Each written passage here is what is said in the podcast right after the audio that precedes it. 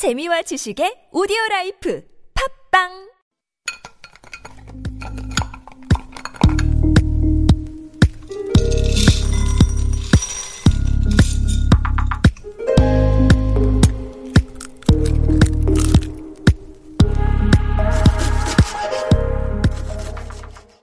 Hello, hello. My name is Matthew Chung. Welcome back to Super Radio.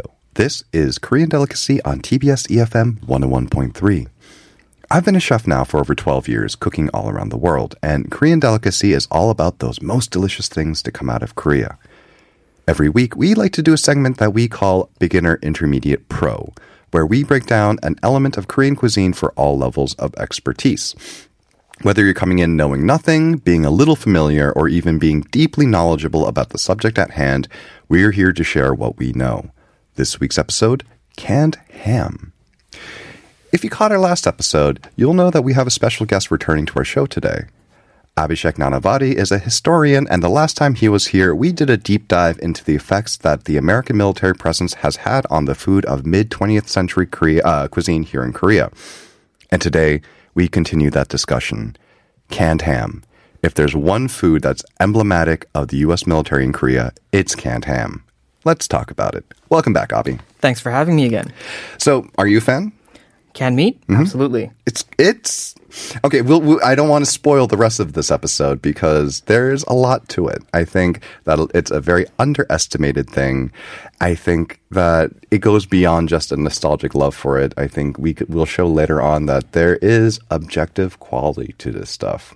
And you're going to share a couple of uh, uh, was it recipes with us? You're also going to tell us a little bit about the history as well, right? Yes, I will. Well, so Abby's going to cover the presence of canned ham here in Korea, but for the beginners who don't really know what the stuff is, let's go a little bit into it because what is this stuff, right? It can't be real meat. Well, while canned ham might seem like something that's not particularly wholesome, let alone good, you might just be surprised. What's more, this is a food with some serious pedigree behind it.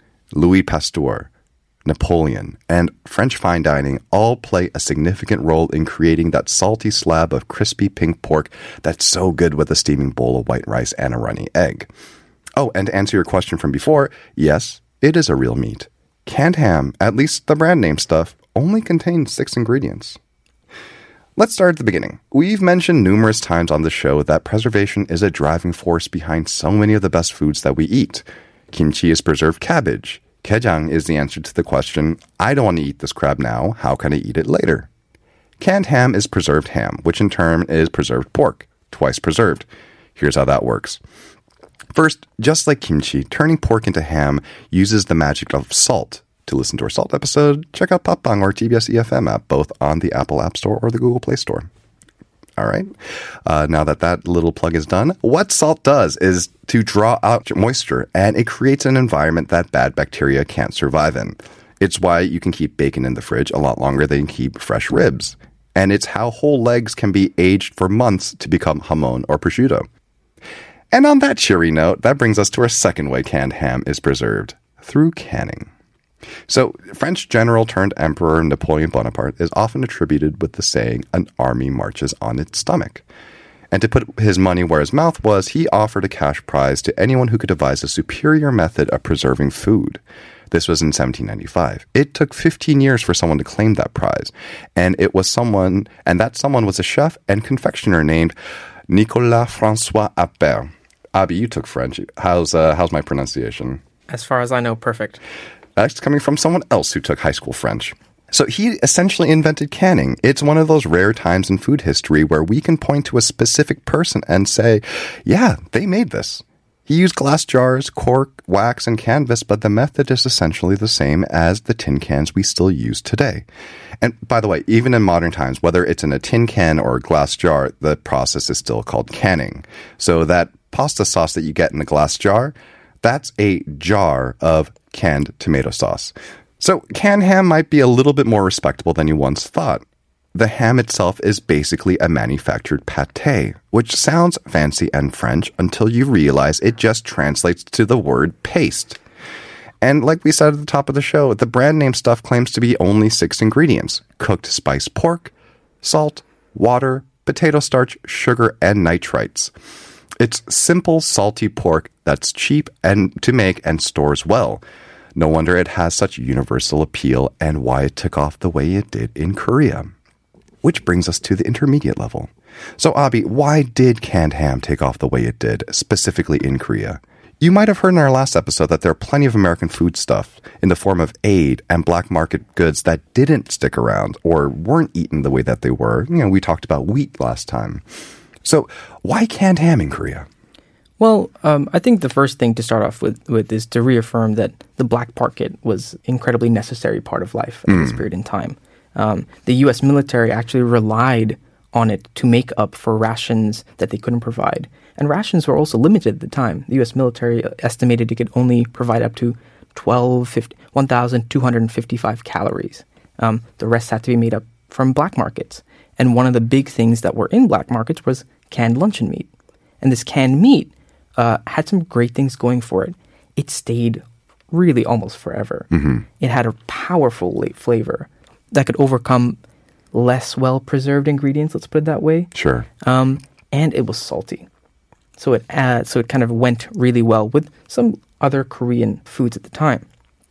So as uh, the U.S. military presence moved from temporary to permanent, you had this increase of canned meat coming in because it was a cheap protein, and protein being important for active human beings, this was jumped upon by not only servicemen but also local Korean people. One of the big ways in which canned meat went off uh, installations was through intermediaries or person to person interactions. Uh, sometimes people bartered, bought, or stole uh, garbage bags if they did what they had to do to scavenge for um, scraps. And these black markets, they weren't small. I mean, some of the some of the biggest markets in Korea, I remember you telling me about, were black markets, uh, or they got their start as black markets. Right. You know, um, black markets are Yankee markets. That's the other name for them. Um, and most, you know, s- um, sellers stocked these military foodstuffs. They specialized in military foodstuffs because that's what was available cheaply and almost immediately. Give us a sense of the scale of uh, these black markets. In 1960, a local newspaper estimated that about $6 million worth of PX items, that's post exchange items, it's usually foodstuffs, were di- diverted to the black market. And as I said earlier, grocery retailers often specialized in American products. Some house, for example, there was a, an article at this time where a housewife said, uh, I want to start a grocery store. How do I do it? And the newspaper replied that if you wanted to run a general food store, you had to have these canned foreign goods on your shelves, and they were easily available. Mm. So, with these canned items, then you know cer- certain types of cuisines would pop up around them, and of course, I think most of our listeners know what we're alluding to. At least the most famous of which is budae-jjigae. Absolutely, Camptown stew. Mm-hmm. Uh, it's in the name, and though uh, canned meat is not uh, particular just to Korea, Hawaii, Guam, Okinawa, the Philippines, the American soldiers come their influx meant that you had military ration food and luncheon meat, which again the taste was really powerful. Its abundance seemed to kind of really reflect um, luxury and excess. And um, as we said earlier, it has an intense flavor. So if you don't have a lot of things to put in a one pot, the flavor of canned meat, which some people may like and some people don't, you know, fill that whole pot. Sure. And again, a source of protein, uh, sustaining people during this pretty turbulent years, didn't spoil, and um, this resulting melange of various food scraps, um, occasionally a, a nice intact pink slab of jellied meat, was mixed with anything else they could find, scraps of vegetables, and sometimes cigarette butts. That was what was in the garbage. You had to make do. You, know, you had ate ate around them. Tough times. I mean, so it sounds like this isn't a dish, unlike canning, this isn't a dish that has a one specific origin. You know, you can't really point to one person and say, they made this. Yeah, absolutely. I, I think the camp towns in in Uijeongbu and uh, Dongducheon became they were famous for uh, this camp town so this is concocting this kind of fusion of uh, Korean spices and canned meat. But again, at that time, you know, post Korean War, this wasn't the spicy, flavorful uh, thing that we know as budae-jjigae today. It was more bland. I it was less in. It was more soupy. Um, things have changed. So then, for our pro listeners, why don't you give them a recipe for something that is hot and spicy today and not bland, and preferably with no cigarette butts in it? I hear that you have a budae-jjigae recipe for us. Like, so before you get into it, let me ask you: How do you like your budae-jjigae? Do you like it simple? Do you like a stark minimalist budae-jjigae, or do you like a plentiful, bountiful array of different meats, cheeses, and other canned goods? Oh, bountiful all the way. If I'm to have budae I want to go all the way. Interesting. And sometimes maybe a little healthy. I might even put some vegetables in there. Mm, But all the way. fancy. So the first, obviously, important thing is the stock. Okay. Right? Um, you need your pyogo mushrooms, you need anchovies, kelp, water, and a little bit of salt. Um, simmer that for a while. Okay. After it's simmered and, and you kind of got that stock uh, about 30 minutes, remove it and strain it. Right? Um, next, the seasoning paste. You get your, again, to taste. This is to your taste. Sure. Uh, cloves of garlic, more the better, in my opinion. Gochujang, gochugaru, soy sauce, a little bit of sugar if you're like me, um, and a little bit of water too. That's your seasoning paste. Uh, just mix that and prepare it on the side. Okay. Sometimes I like to be a little healthy, let's call it. You can put some cabbage in here, onions, green onions. Um, if you're feeling particularly fancy, spinach, arugula, baked beans. Baked beans. Are you a baked beans person? Yes, this is my favorite part of budae-jjigae because I don't eat baked beans any other time. Literally, this is the only time. I don't have an English breakfast.